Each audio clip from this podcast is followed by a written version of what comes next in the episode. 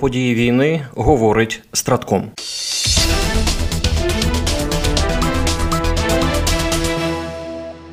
Протягом минулої доби відбулося 72 бойових зіткнення. Загалом противник завдав 12 ракетних та 47 авіаційних ударів. Здійснив 38 обстрілів з реактивних систем залпового вогню по позиціях наших військ та населених пунктах. Внаслідок російських терористичних атак, на жаль, є поранені серед цивільного населення.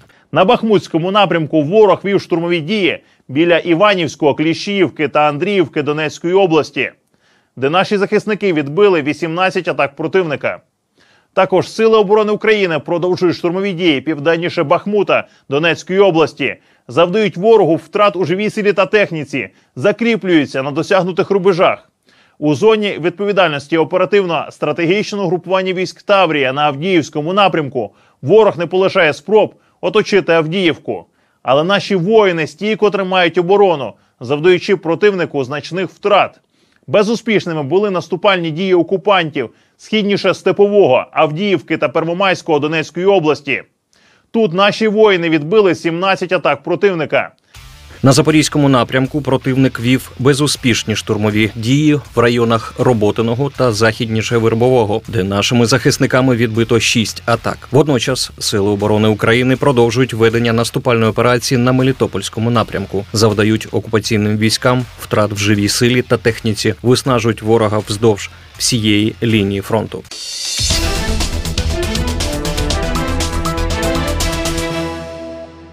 Станом на сьогодні в Україні деокуповано майже тисячу населених пунктів. Про це повідомили в міністерстві реінтеграції тимчасово окупованих територій України після зустрічі віце-прем'єр-міністра Ірини Верещук із делегацією Норвезької ради у справах біженців. Наразі в Україні деокуповано 963 населені пункти. Норвезька сторона пообіцяла надати ремонтні комплекти для відновлення житла, генератори, обладнання для обігріву, зарядні станції, павербанки та комп'ютерну техніку для навчання дітей онлайн, а також облаштувати пункти обігріву і забезпечити ці території терміналами супутникового інтернету Starlink, зазначили в Мінреінтеграції. Сторони обговорили гуманітарні виклики, особливо ті, які виникають на деокупованих територіях. Мова також йшла про плани щодо виплати одноразових одноразової грошової допомоги людям зі звільнених від росіян територій та евакуйованим особам. Крім того, під час зустрічі сторони обговорили необхідність створення належних умов у місцях тимчасового проживання внутрішньо переміщених осіб по всій Україні, аби вони могли успішно пройти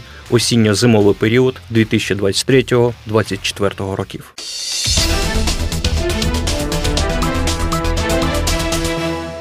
Президент Латвії Едгар Срінкевич закликав ЄС купувати снаряди для України за своїми межами, оскільки сам Євросоюз не встигає надати артилерійські боєприпаси згідно з графіком до березня. Про це він сказав у інтерв'ю Політіка. Ми вже давно виступаємо за те, що якщо не вистачає боєприпасів або не вистачає обладнання в ЄС, то давайте купимо їх деінде і передамо Україні, сказав президент Рінкевич. Зараз важливо, щоб Україна продовжувала воювати і щоб Україна отримувала те, що їй потрібно. Ця пропозиція заслуговує на увагу і має бути розглянута іншими країнами ЄС. Раніше деякі країни заявляли, що Україні слід передавати тільки ті снаряди, які є в Європейському Союзі, або виготовлені європейськими виробниками. Зокрема, Франція, яка має найбільший оборонний сектор у Євросоюзі, наполягала на суворих обмеженнях щодо можливого залучення боєприпасів за меж ЄС. Інші країни, зокрема Швеція і країни Балтії, були більш відкриті до купівлі снарядів за межами Європи.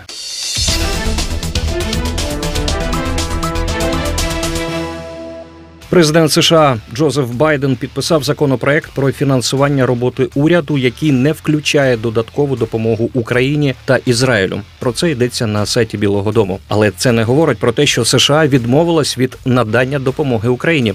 Напередодні Чак Шумер, лідер більшості в Сенаті, заявив, що комбінований пакет національної безпеки, який включає допомогу Україні та Ізраїлю, верхня палата конгресу розгляне після 23 листопада. До цього пакету також має увійти допомога Тайваню та посилення кордону. За нього мають проголосувати і конгрес, і сенат. З проханням підтримати виділення фінансової допомоги до конгресменів вже звернулося Міністерство оборони США. Про це заявила заступниця речника Пентагону Сабріна Сінг під під час брифінгу. Ми також закликаємо Конгрес схвалити наші запити на додаткове фінансування, що дозволить нам продовжувати підтримувати Україну та Ізраїль, надавати рятівну гуманітарну допомогу по всьому світу, а також здійснювати важливі інвестиції в індо-тихоокеанському регіоні, сказала Сінг. Вона пояснила, що додаткове фінансування не лише відповідатиме на нагальні виклики, але і є інвестицією у промислову базу США. Тому що коли ми відправляємо боєприпаси з наших запасів, гроші, які йдуть на поповнення наших запасів, інвестуються в американську промисловість і американських робітників. Ці інвестиції означатимуть більше процвітання вдома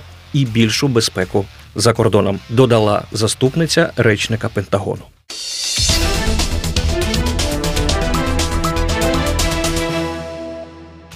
Переможемо. Програма створена управлінням стратегічних комунікацій апарату головнокомандувача Збройних сил України.